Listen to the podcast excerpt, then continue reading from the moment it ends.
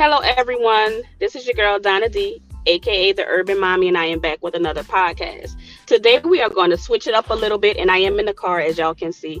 Um, but we're going to switch it up a little bit because now we are going to be talking about some financial, some money planning, and we're going to talk about, you know, the usuals as well. So, we have a guest today. Would you like to introduce yourself?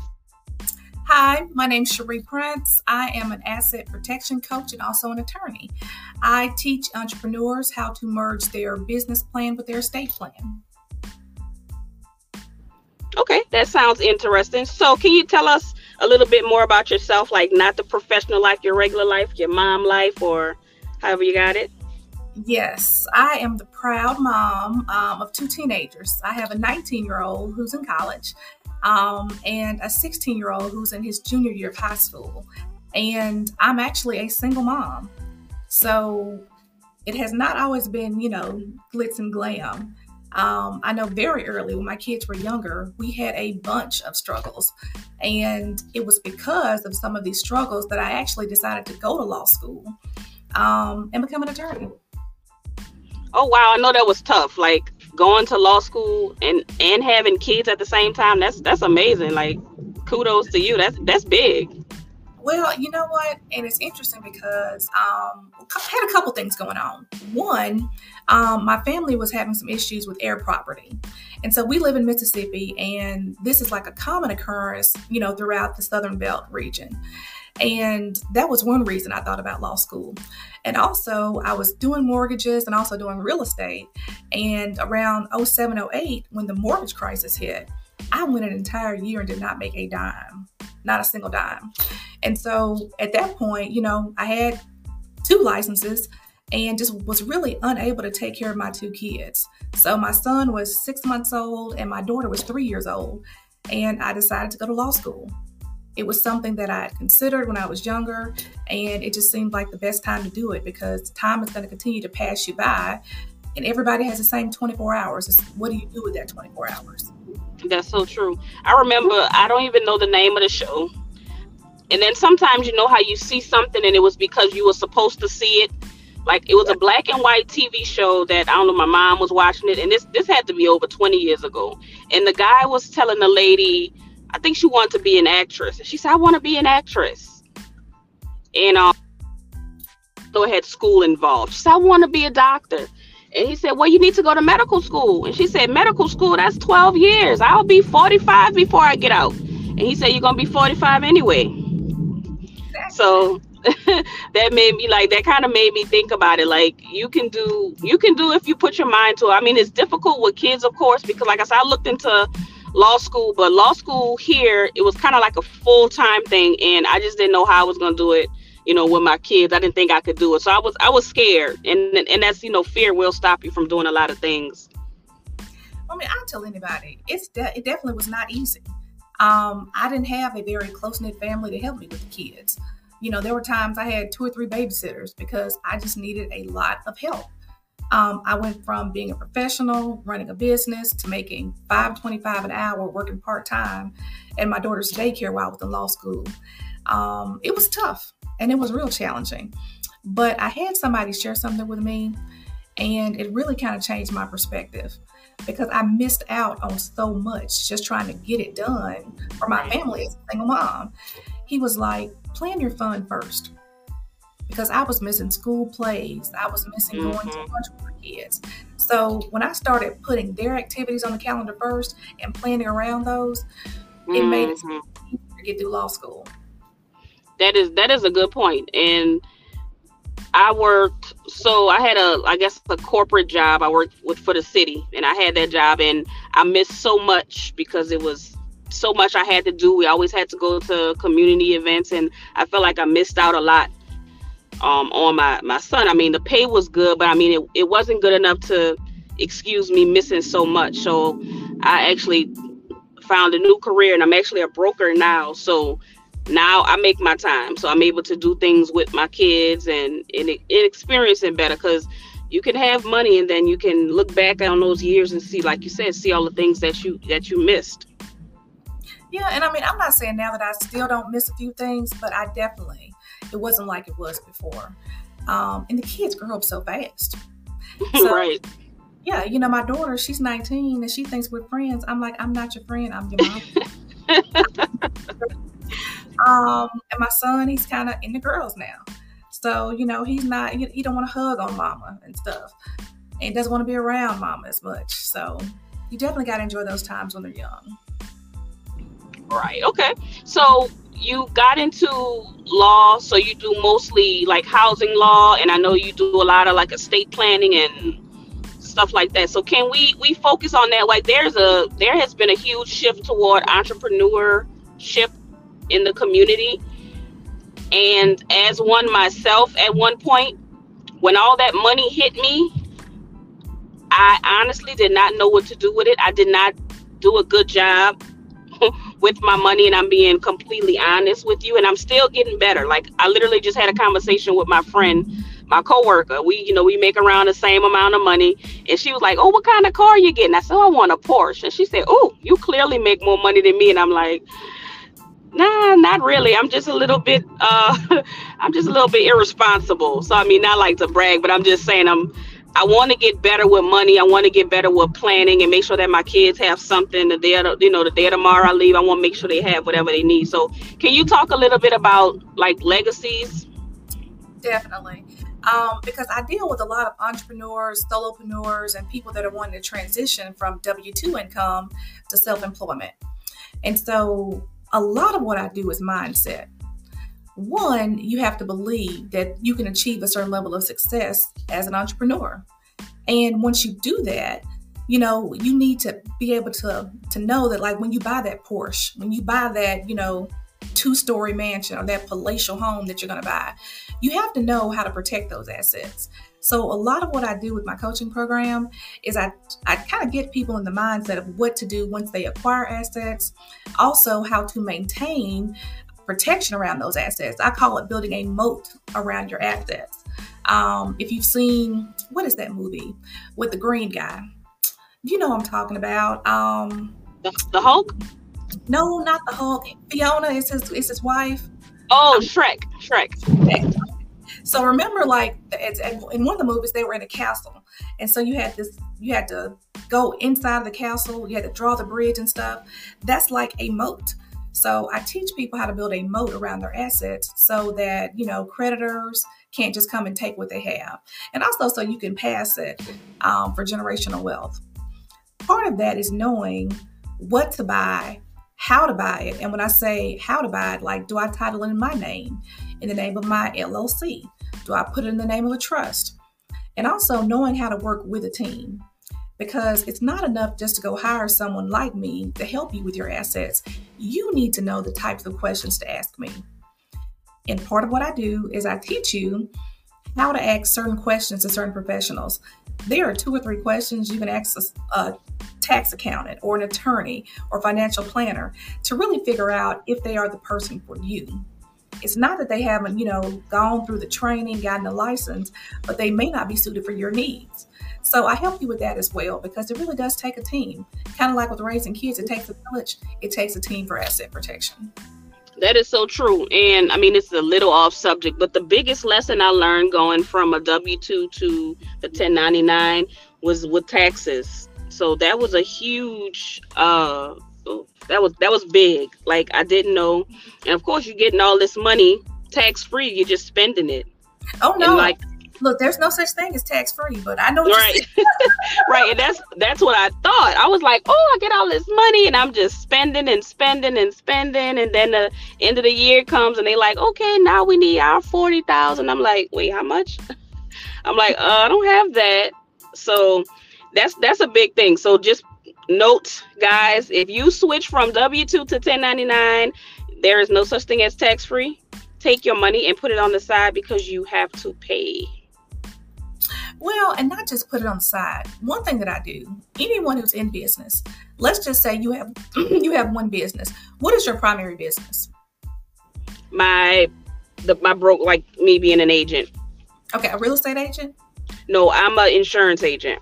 Okay, so let's say that that is your primary business. We're not going to count anything else that you're doing.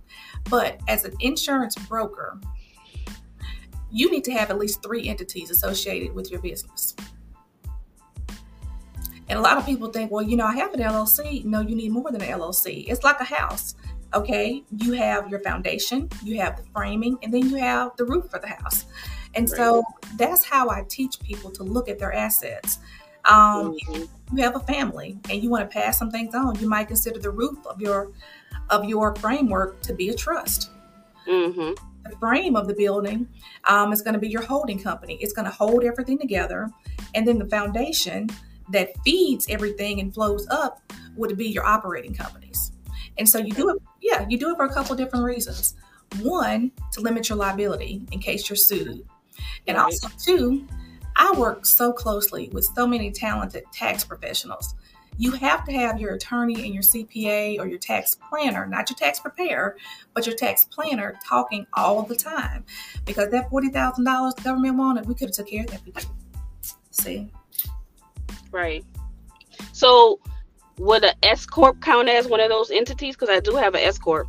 Yeah, an S corp is that counts. Yeah, that's going to be your operating company. Okay. That's the company that you're working from, but okay. you need a separate company that provides zero services. Because if you provide zero services, you owe no liability to anyone. And so there are different types of ways to set it up.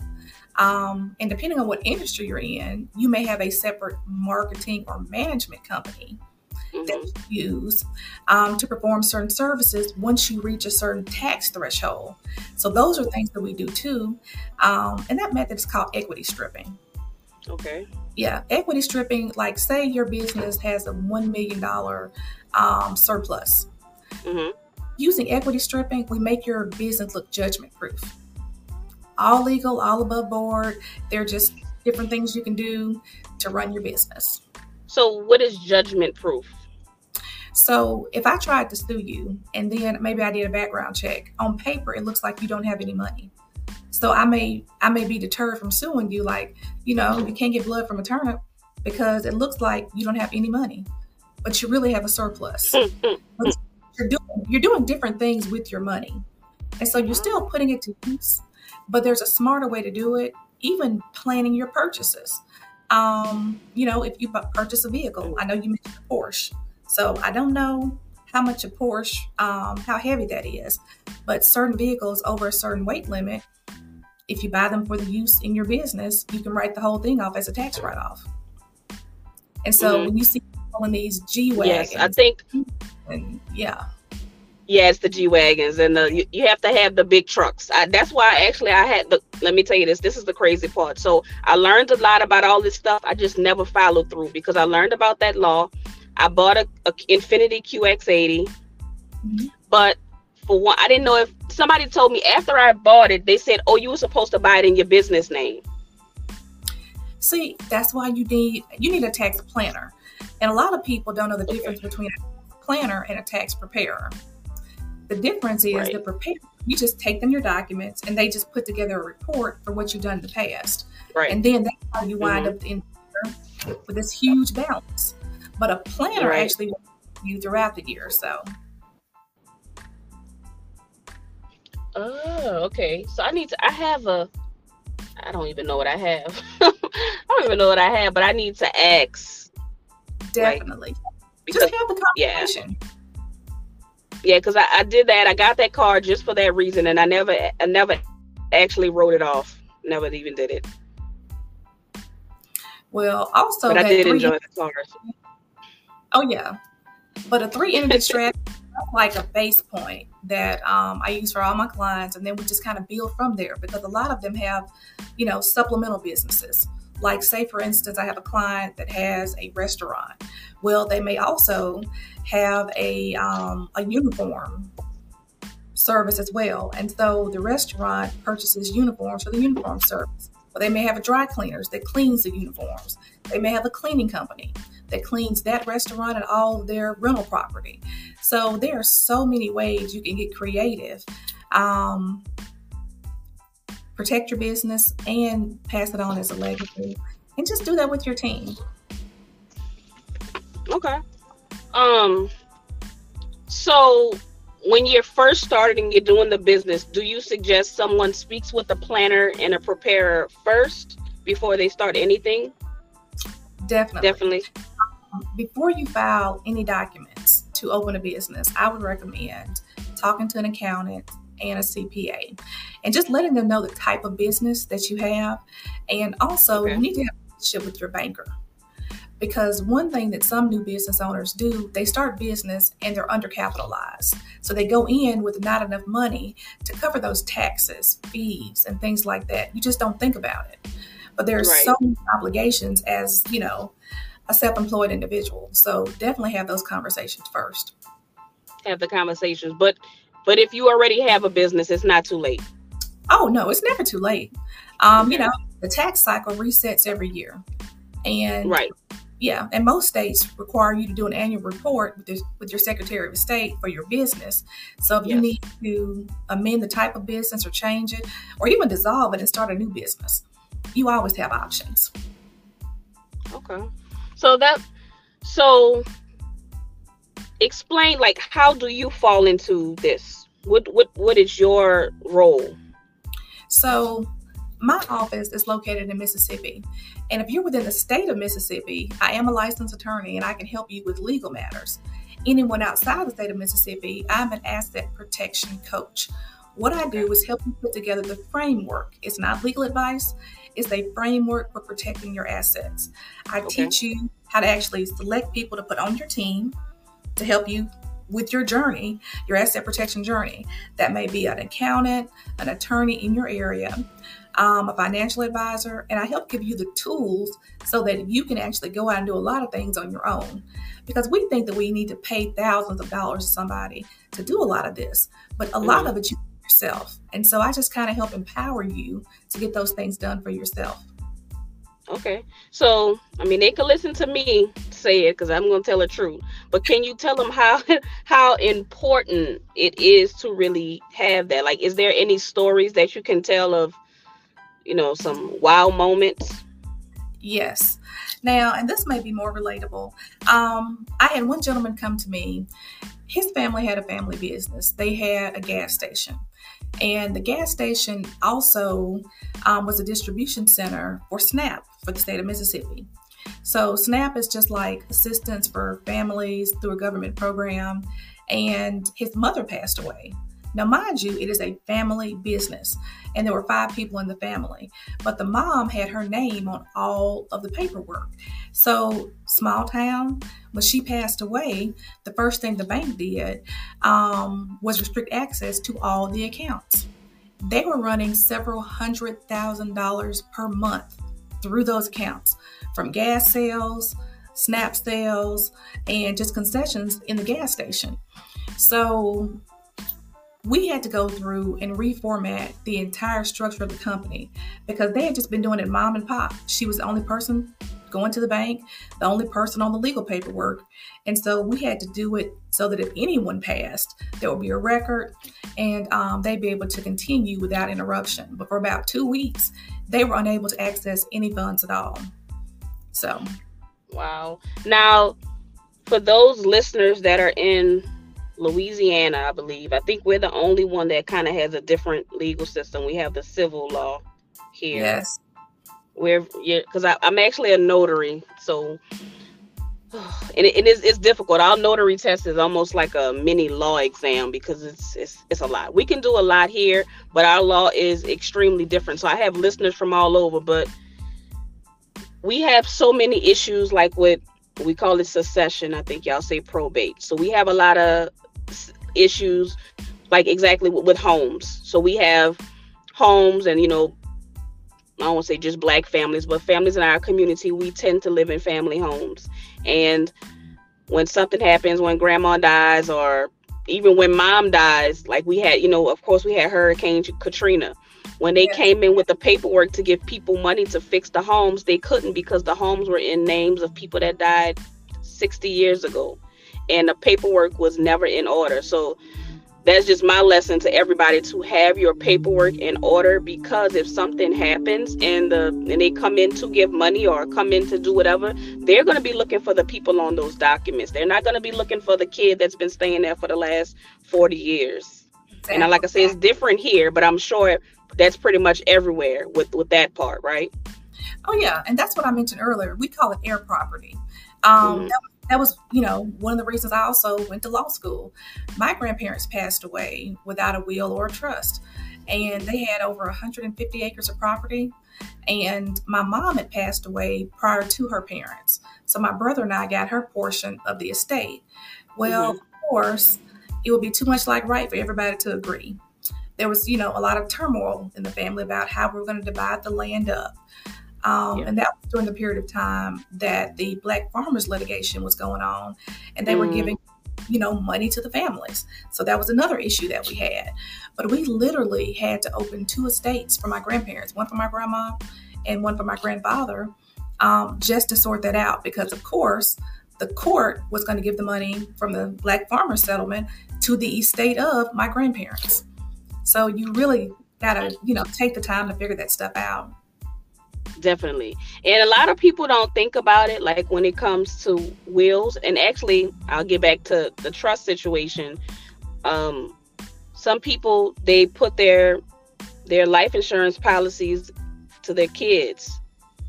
And if they pass and the kids are under 18 you run into issues there too. Can you speak about that a little bit about leaving like beneficiaries as kids? Like what happened? What's the procedures well, and I, I do want to say this it's a disclaimer. I do not like last will and testaments. I just don't. Mm-hmm. Um, I think it's crazy to pay somebody while you're alive to do a will, and then when you die, your family has to pay them again to go to court and fight with right. folks and put all your business on the public record. I'm a strong proponent for trust. And with trust, everything is already in the trust during your lifetime.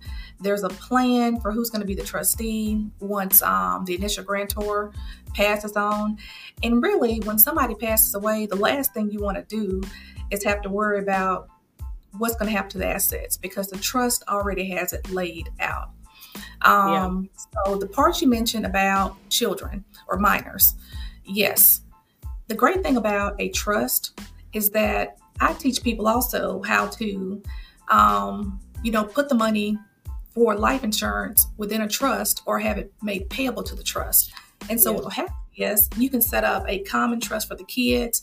They can have a special needs trust if there's somebody that um, needs medical attention. You know, if you have a child that may need medical attention for the rest of their life, or if you have a child that you know you can't trust with money, you can have a trustee to manage that money for them during their lifetime so that they don't squander it all. Right. I think we call it a spendthrift clause. Yeah, it's a spendthrift. Something like that. Yes. Okay.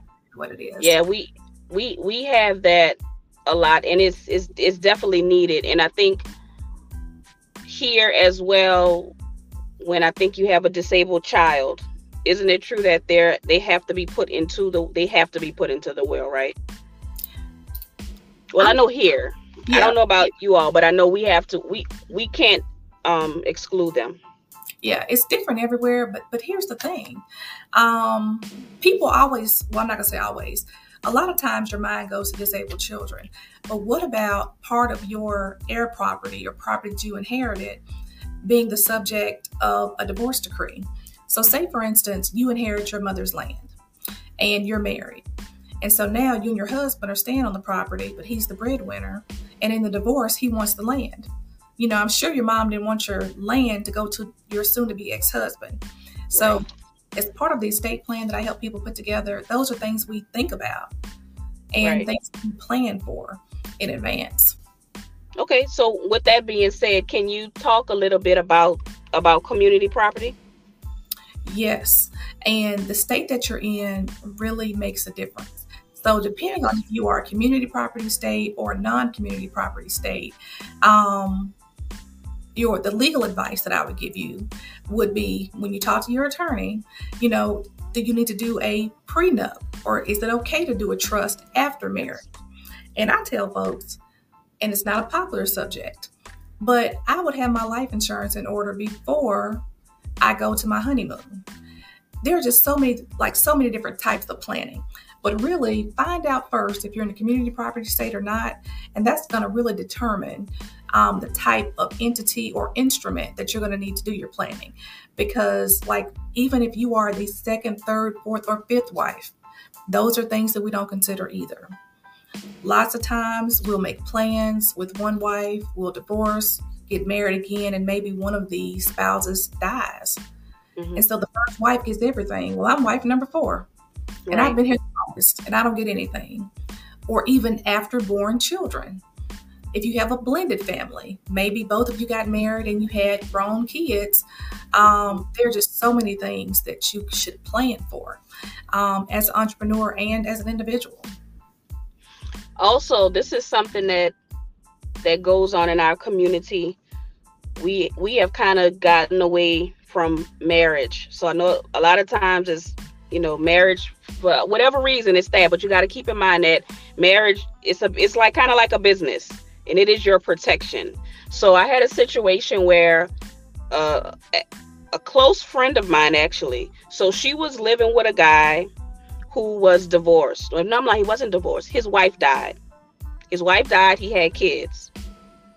She been living in the house with him for as long as I guess she's the lady had died. So maybe 10 years she's been living in the house. She gets money. She puts money into the house. He dies. She thinks she gets to stay there. The kids came in and was like, oh no, ma'am, this is my mama's house. This is my mom and my daddy's house. This is not your house. So she was upset and literally had nowhere to go because she had been living with him for the last 10 years. But because she wasn't married, she had no right to his property because that was him and his wife's house. It was 50% his house and 50% for the kids, basically. But yes. because she didn't have the paperwork. So can you talk about like again, paperwork, being married, uh at least if you're not to be married, is there something that they can do to protect themselves in that situation? Well, one, I never recommend, and I know this is not the, the example that you gave, but first of all, if you are not married, don't purchase property with someone. Second, if you are not married and you are cohabitating, um, I would definitely get something in writing. When I say something in writing, it may be that the you know, getting the title to the home updated. So mm-hmm. what he could have done is he could have deeded her a portion of his interest in the property. Mm-hmm. And she would have been able to file homestead, and homestead would have let her stay there. In most mm-hmm. states, I know Mississippi, if you have homestead, homestead, they can't kick you out the house. But that would have given her the right to stay in the home until her death.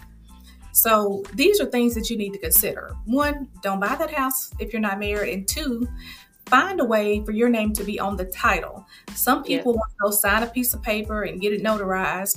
That's not always sufficient. No. Of course, not always recognize that. Um, or even minimally, get a lease agreement. You might be dating, but still get a lease agreement because what does that do? It gives you a leasehold interest in the property, and that gives you rights. They can't just evict you if you have a leasehold. So, minimally, get a lease, but if you can, try to get your name added to the title. Now, one thing that you need to consider if the house has a mortgage, um, mm-hmm. most deeds of trust have what's called a due on sale clause, which means if you try to cloud the title or change the title from the way that you purchased it, while you're paying on the mortgage, they can instantly accelerate the mortgage and ask for the whole thing to become due and payable. Now, I haven't heard about that happening a lot, but that mm-hmm. is and it is something that you need to be aware of. Mm-hmm. Yeah. So again, y'all, we're not saying that y'all need to get married, but we are saying if you want to make a big decision like buying property and you choose to do that, you have to have things in order. Because if he gets, if he's the breadwinner and he puts everything in his name, and if something happens, his family can kick you out because that's his house. Right. If you don't have any paperwork. Exactly. And you don't necessarily have to have your name on the mortgage to have your name on the title to the house. So try to distinguish between that. Yeah. Um, but definitely, you do want your name on the title or minimally a leasehold interest. Do you all have usufruct in Mississippi? Um, we do. Okay, yeah, because I think couldn't they do something like would that be an option or something like that? Can you? Well, obviously before they die, they would have to give you put that in the will or something that you can actually stay there until you die or something? Yeah. And then like they have so many new things now too. Um, we used to just have like a life estate deed, which would, uh-huh. you know, automatically pass at death, but now Mississippi has a transfer on death deed as well. And so oh, wow. you have things like that. Um, and those are really good options. You know, mm-hmm. even though I am an attorney, I don't advocate just coming and spending thousands of dollars with an attorney because right. you have so many options. You know, if your main asset is a house and a car, I wouldn't get a will or a trust. I would get a life estate deed or a transfer on death deed, and that would automatically pass the house at my death. And for the car, um, at least in our state, there's an affidavit that the heirs can sign to get the title transferred. So that's like, you know, less than $20, I believe, the Department right. of Revenue. And mm-hmm. then the mm-hmm. file, the deed, and the preparation fee. And all of that is going to should be under a thousand dollars total versus yeah, probate. And, and that's what stops a lot of people from doing it because of the money. They can't afford it. Well, they can't afford it. You can't afford not to. Yeah, that's yeah. You can't afford not to because what does it cost your heirs? Um, I had one estate, and the last recorded owner of the property died in 1913. Oh. so, like literally, every time we have to have a hearing, it's it's just it's taking forever to close the estate because every time there's a hearing, you have to notify everybody. Everybody. You that you tried to notify everybody. So estate planning is a lot easier than probate or the administration of a state of an estate. Let me say in in New Orleans, we have a lot of gen after Katrina, we had a lot of gentrification going on. And a lot of that gentrification actually came because of exactly what we're talking about now. So many homes were in names of people that that um, died years and years and years ago like for instance, we have a my family has a home. My aunt was living there. She died in I'm gonna say 96. It was her parents' home. She died at like 90 and it was her parents' home. So kind of similar to the situation you just said. So of course when she dies, she has no kids. But since it's her mom's house, they had to go to all the heirs. So whenever they send this document out, I promise you it's like 50 of us. And then some of them are are, are deceased. So it goes to their kids. So then it's you know, it's it's just a never ending tree of people that who they have to send stuff to. And like you said, now the house is worth probably half a million dollars because it's in a nice area, a gentrified area. The house is probably worth half a million, but guess what? We're gonna lose the house because it's just sitting there because we can't get all 50 of us to agree to sell it. And nobody can stand up and get it because it's it's just and then that's how the city comes in and all these developers come and swoop up our land. It's literally what's happening here in so many different neighborhoods. Like we we don't have the paperwork. Yeah, and that's that's so sad. Um, like in Mississippi, we have um, what's called a partition action. So if you don't want to be a co-tenant or a co-owner with somebody, you can go to the court and say, "Hey, I want to be bought out of this property, or I want to buy the property." But in your case, like you said, if no one person can afford to get the house, you know, that's the flip side of it because you waited so long and the process takes so long. So yeah. Planning is key. If you don't it's have a plan, get a plan. Yeah. Yeah, because we can't you can't buy it because you have to get people to sign off, and you know how people get with money. You know, they think that they have something due to them, and by the time you finish dividing it up into fifty, it's not that much. But you know, they rather see it go away to the state than to work together and do something. We could put our money together and keep it as a family home, but you know, you know how things are. So, oh, yeah. with businesses, just like we have to protect our homes, we have to pro- we also protect our business. Any suggestions that you uh, speak about for that? Definitely. Um, depending on the type of business you have, like for instance, if you have an LLC, you mm-hmm. need to have what I call a titanium operating agreement. And all that is, is just an airtight agreement that spells out as many of the possible issues that you may have. Um, you know, if you have a partner. Now, in some states, um, depending on if you are a single member LLC or a multiple multiple member LLC, it varies how your your LLC is treated once you pass away.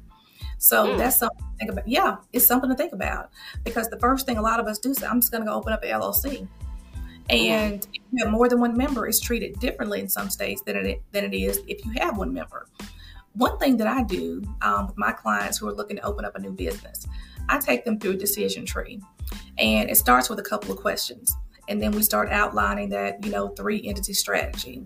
One mm-hmm. of those questions is, you know, are you brick and mortar or are you an online business? Because it makes a difference. When you start talking about online businesses, um, they're different from brick and mortar. I asked um, if you need anonymity or not. You know, some people don't want people to know who owns the business. Right. If you're the face of the business, of course you want people to know. Um, otherwise, you know, you may just kind of want to be low key with your assets. So that kind of informs how I build your strategies as well. And then we start talking about um, the type of business it is, because some businesses create more liability than other businesses. So if you are a business that serves the public, the public comes to your location, okay, it's more likely that somebody may slip and fall when they walk in the door versus, you know, if you're just a warehouse and you don't serve the public, but now you have a different set of concerns because you need some extra protection, maybe some extra workers' comp insurance or mm-hmm. Different things depending on the type of business you are. So that's how we kind of start building your plan and determining what sort of structures you need and even insurance. We do an insurance review to make sure that you have the appropriate coverage. Okay. But in part, the appropriate, sorry, appropriate coverage like business insurance, you mean? All insurance, your personal okay. and business. Because some people think, you know, I'm going to get this huge insurance policy um, and that's all I need. No, because when you have a huge insurance policy, what do you have? You have a huge insurance premium to pay every So yeah. part of what I do is I look at your insurance and I make sure that you have the um, the minimum state requirements for your insurance. Instead of you getting excess insurance, we try to get you the least amount that is required per your state, or if you have a license for your profession, and then we build other stuff around it. So we build in other entities and other ways to protect you. Because if I sue you, the first thing I'm going to do as a plaintiff's attorney, I'm going to ask for a copy of all of your eligible insurance to cover this claim. And so when I start seeing you got tens of millions of, you know, dollars right. in insurance, that's going to be real attractive to me, right? Right. But if I see that you just have the minimum, I'm like, man, this may not be worth my time, or I don't want to spend as much time pursuing this. So we help mm-hmm. you make those kind of decisions so it does a couple things for you. It makes you look judgment proof, and then it helps your operating income as well because you're not spending so much money on insurance premiums. You're able to put that money back into your business.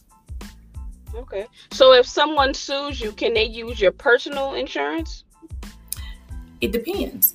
Now, if what you were doing is outside of the scope of the work that you do, and also a lot of it, when you talk about suing you individually, there's something mm-hmm. called piercing the corporate veil.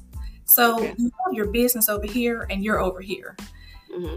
Um, they're going to try to prove that you and your business are one and the same. And part mm-hmm. of what I teach you is how to keep everything separated. The biggest thing is your money.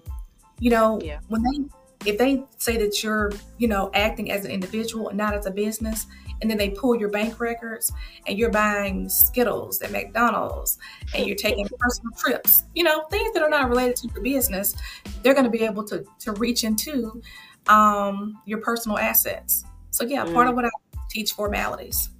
Yeah, so that is important, y'all. I don't know if y'all missed that or not, but there, like I said, there's a lot of entrepreneurs now you have to keep your money separate. That's the importance of having a business account and not only having a business account, but actually using your business account for business.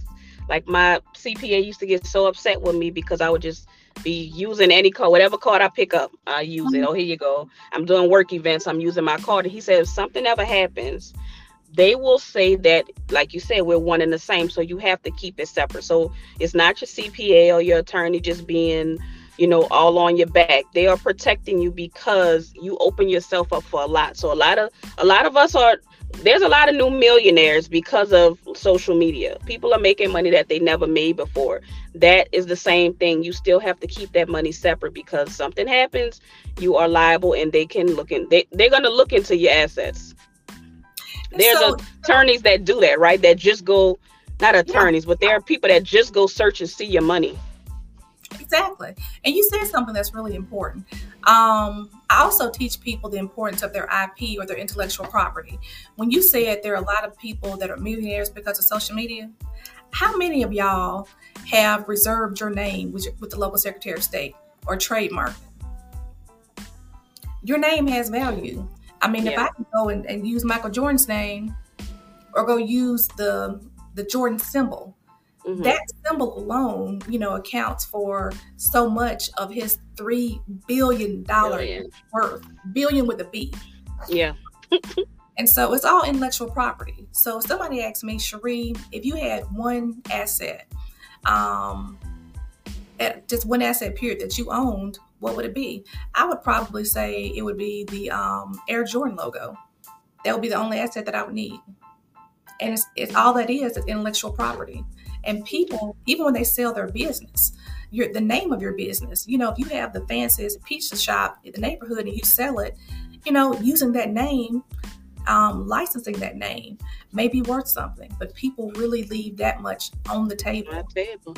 You're right. There's there's a, a guy from from and that not just him that's from New Orleans. The story I'm going to tell you, see in a minute, but he's from New Orleans and he has a dance. So he does the dance, and the football players started doing it when they made touchdowns, and now he's just a regular guy, just living in New Orleans, and the NFL announcers are saying his name. They're like, "Oh, he's doing a Griddy. He's doing this. He's doing that," and like, it seems like that could be something that he could have benefited from at some point yeah. I mean, he still can. Um, even like, you know, for those of you who are avid sports um, watchers and stuff, I'm not, but I'm kind of familiar with this. Um, mm-hmm. those, those NIL deals, name, image, like. Yeah. So you have all these young gentlemen. Oh, even yeah. you have some females too, because you have female athletes. But yep. a lot of these young gentlemen who are about to be making millions in college. Yep how do you protect your name, your image, and your likeness? I mean, yeah. An entire new area of the law, a subset yeah. has been created. And so, I mean, you have those are assets. Yeah. Those are assets because, you know, I can't just go print up a shirt that says, um, and I'm lo- look, I'm lost for name of football players tonight. but yeah, with a football player's name on it. That name is probably protected. Yeah. And you know what? I noticed that, and I'm not hating on nobody, but I noticed. So I don't even know how many years ago this was. Uh, this had to be around when the Saints won the Super Bowl, so I think that's like 2009, 2010. People started making all kind of Saints shirts, right? The Saints did a lawsuit like y'all got to hold off on those shirts because that's copyrighted material and stuff. Of course, everybody went crazy and then they dropped their lawsuit. But since then, I have noticed that so many companies, so many businesses are becoming famous for for using other people's stuff and like nothing is hap like nothing is happening. Like how is that going on? Is just because it's the the lack of um enforcement or but like what's the deal? Like there's literally I, I did see one guy he was he got in trouble because he was selling fake shoes on his website and they finally found him and Nike sued him. Yeah, and see, so you have two things. Um, mm-hmm. one, once something becomes public domain, it's free okay. game. There okay.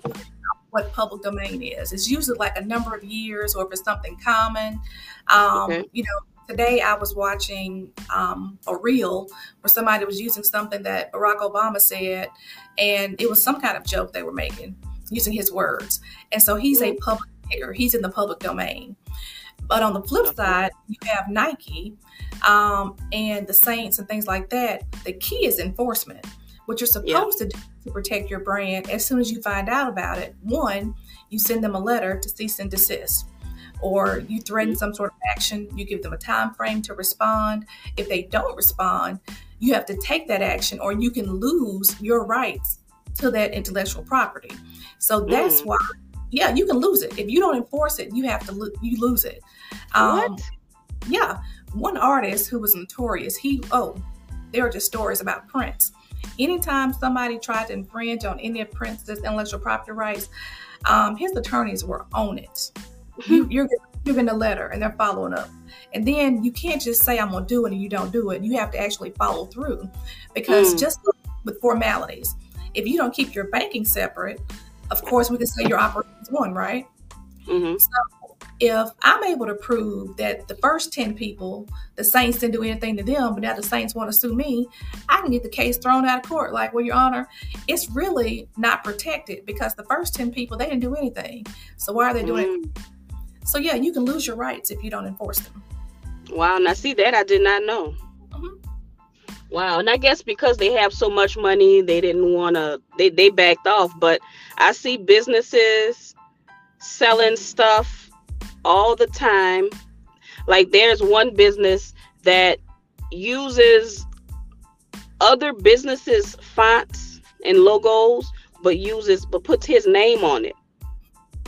And I'm like, how can they do that? I'm like, I guess I watch a lot of YouTube and I'm always seeing these companies come down on these people. I'm like, what's the, how can they get away with that? But I guess like, you know, it's enforcement and they don't see it. They're under the radar.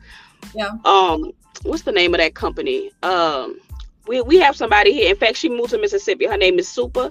She's from New Orleans. She's like a millionaire. She created this, um, she created this makeup company and I think she went viral because she made like a million dollars in 90 minutes or something. But she's from New Orleans. She started from the ground up. You know, everybody loves, you know, everybody loves Super, but her her uh, makeup was called the crayon case, and she had all of her makeup look like Crayola almost. Oh. And Crayola sent her a cease and desist, and because they said that it would look conf- it's confusing because people think that's their product. So she had to change her packaging. Oh yeah, and that's common. Yeah, once you kind of, you know, once you get on get on up there, you know, she made a million dollars and they're always keeping tabs yeah. on competitors. So yeah. Yeah. Yeah, so that's what it is. She became a competitor because now you're making money. So now we're like, okay, now you got to change that logo. I mean, it, it what it was similar, but I mean, I don't know. But you know, it's not my I understand. I guess if it was my property, I would feel that same, you know, I would feel the same way. But like people were all upset with Crayola, like, how dare you? But like you said, I didn't know that if you didn't protect it, you could lose it. Yeah, you can definitely lose it. Wow. See, you learn something every day. I did I did not know that. So that that that makes sense. Cause like I'm saying, we were mad at Crayola, like, come on, man, y'all hating on this girl, but it's not that they hating on them. It's, it's like you say, it's formality. I did not know that. Okay. But yeah, so enforcement is big when you do. I just always get worried when I see people in business because, like I said, when I learned the hard way when I first started getting money, I'm not gonna lie, I got money and I did not do the right thing. So I still, I, am gonna follow up with you as well because I, I need to get my my business in order because I'm so used to making a little bit money and doing what I want, and now I'm making a, a lot a lot of money and I can't do what I want anymore you know, eventually it's gonna catch up with me, and I don't want it to catch up with me. So I need to get my business in order like ASAP. Well, one thing um, in January, I'm launching a digital course, and the course is called the Entrepreneur's Estate Plan. And what it does, like all these tidbits that we're sharing with you today, mm-hmm. um, outlining what to do and definitely what not to do to kind of get you mm-hmm. started. And okay. so it's a, it's a starter course. You can actually finish it in a weekend, but it mm-hmm. gives you all the pointers. And so I'll be in contact with you before it launches so you can okay. let your subscribers know. Yeah, I definitely will because I think this this is definitely inter this information is good. Like I said, we got a lot of people that have money now and and we have to know how to keep it. There's a uh, Jadakiss has a, a song or something, and he says once they let you in, you're supposed to keep though. So like you get money, you got to be able to keep it because you don't want to be that person that said I used to have this and I used to have that. So that's right. a part of what this conversation is. And it's, I, I always hate my conversations because they always go so fast because we almost at an hour already. Um, but I look, I have one more question before I too before I let you go. Two more.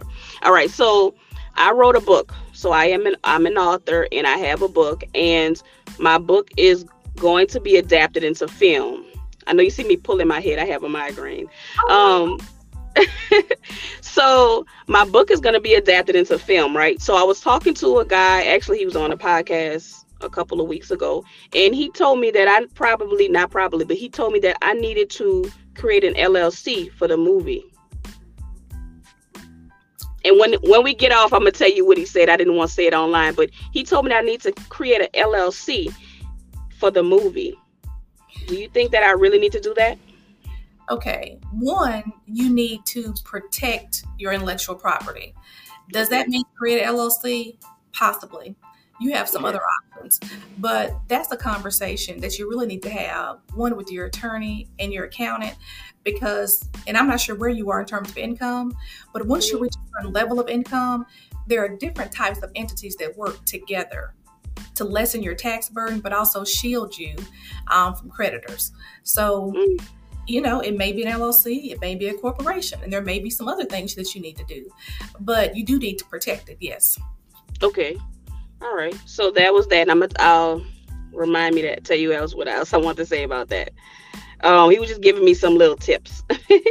uh, so my last question that I end with everybody is: I always ask if you could go back and talk to your 17 year old self and give us some tips about life and what she was experiencing soon, what would you tell her? I would tell my 17 year old self to play big faster. Um, mm. I would invest in myself more. At mm. 17, I didn't understand the importance of having a coach or having a mentor. Um, you know, having the right person to give you the benefit of all the mistakes they've made, you don't have to make those same mistakes. Right. By investing in yourself, going to classes, not really, you know, at formal college, but you know, some sort of course that may take you a weekend, it may take you a week, but it moves you faster down your journey. Um, I probably would not even be an attorney. I'd be a business person, I'd be in business, but I would have taken a different route because when I came along, and I'm not going to tell you how old I am, but it, you know, first was like, you know, go to college, you know, get a bachelor's degree. Then it was like, get a master's degree. Like, right. keep going. And I do value formal education, but mm-hmm. there are now there's so many life experiences and opportunities to still make a good living. Yeah. Um, and it doesn't mean you're any less intelligent. So right. I told myself to invest in myself and to get a coach or a mentor because I did not have that.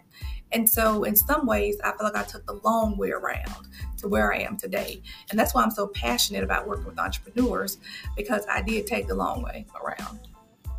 Okay, that that that definitely makes sense, and you're right. There's a lot of different ways to to make money now. I tell my kids, you don't have to. I, I want you to go to college, but mostly for the experience because the people that I learned, the networking that I did, the relationships I made, and some of the things that I learned. I mean, I still use it, even though I got a a bachelor's, a master's, and whatever else. I'm I'm an insurance broker, you know, but I use all of those things that I learned in, you know, in my job.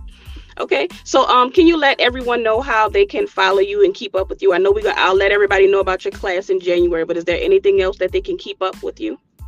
Sure. Um you can go to my website. It's www.scherrieprince.com and that's S C H E R R I E P R I N C E.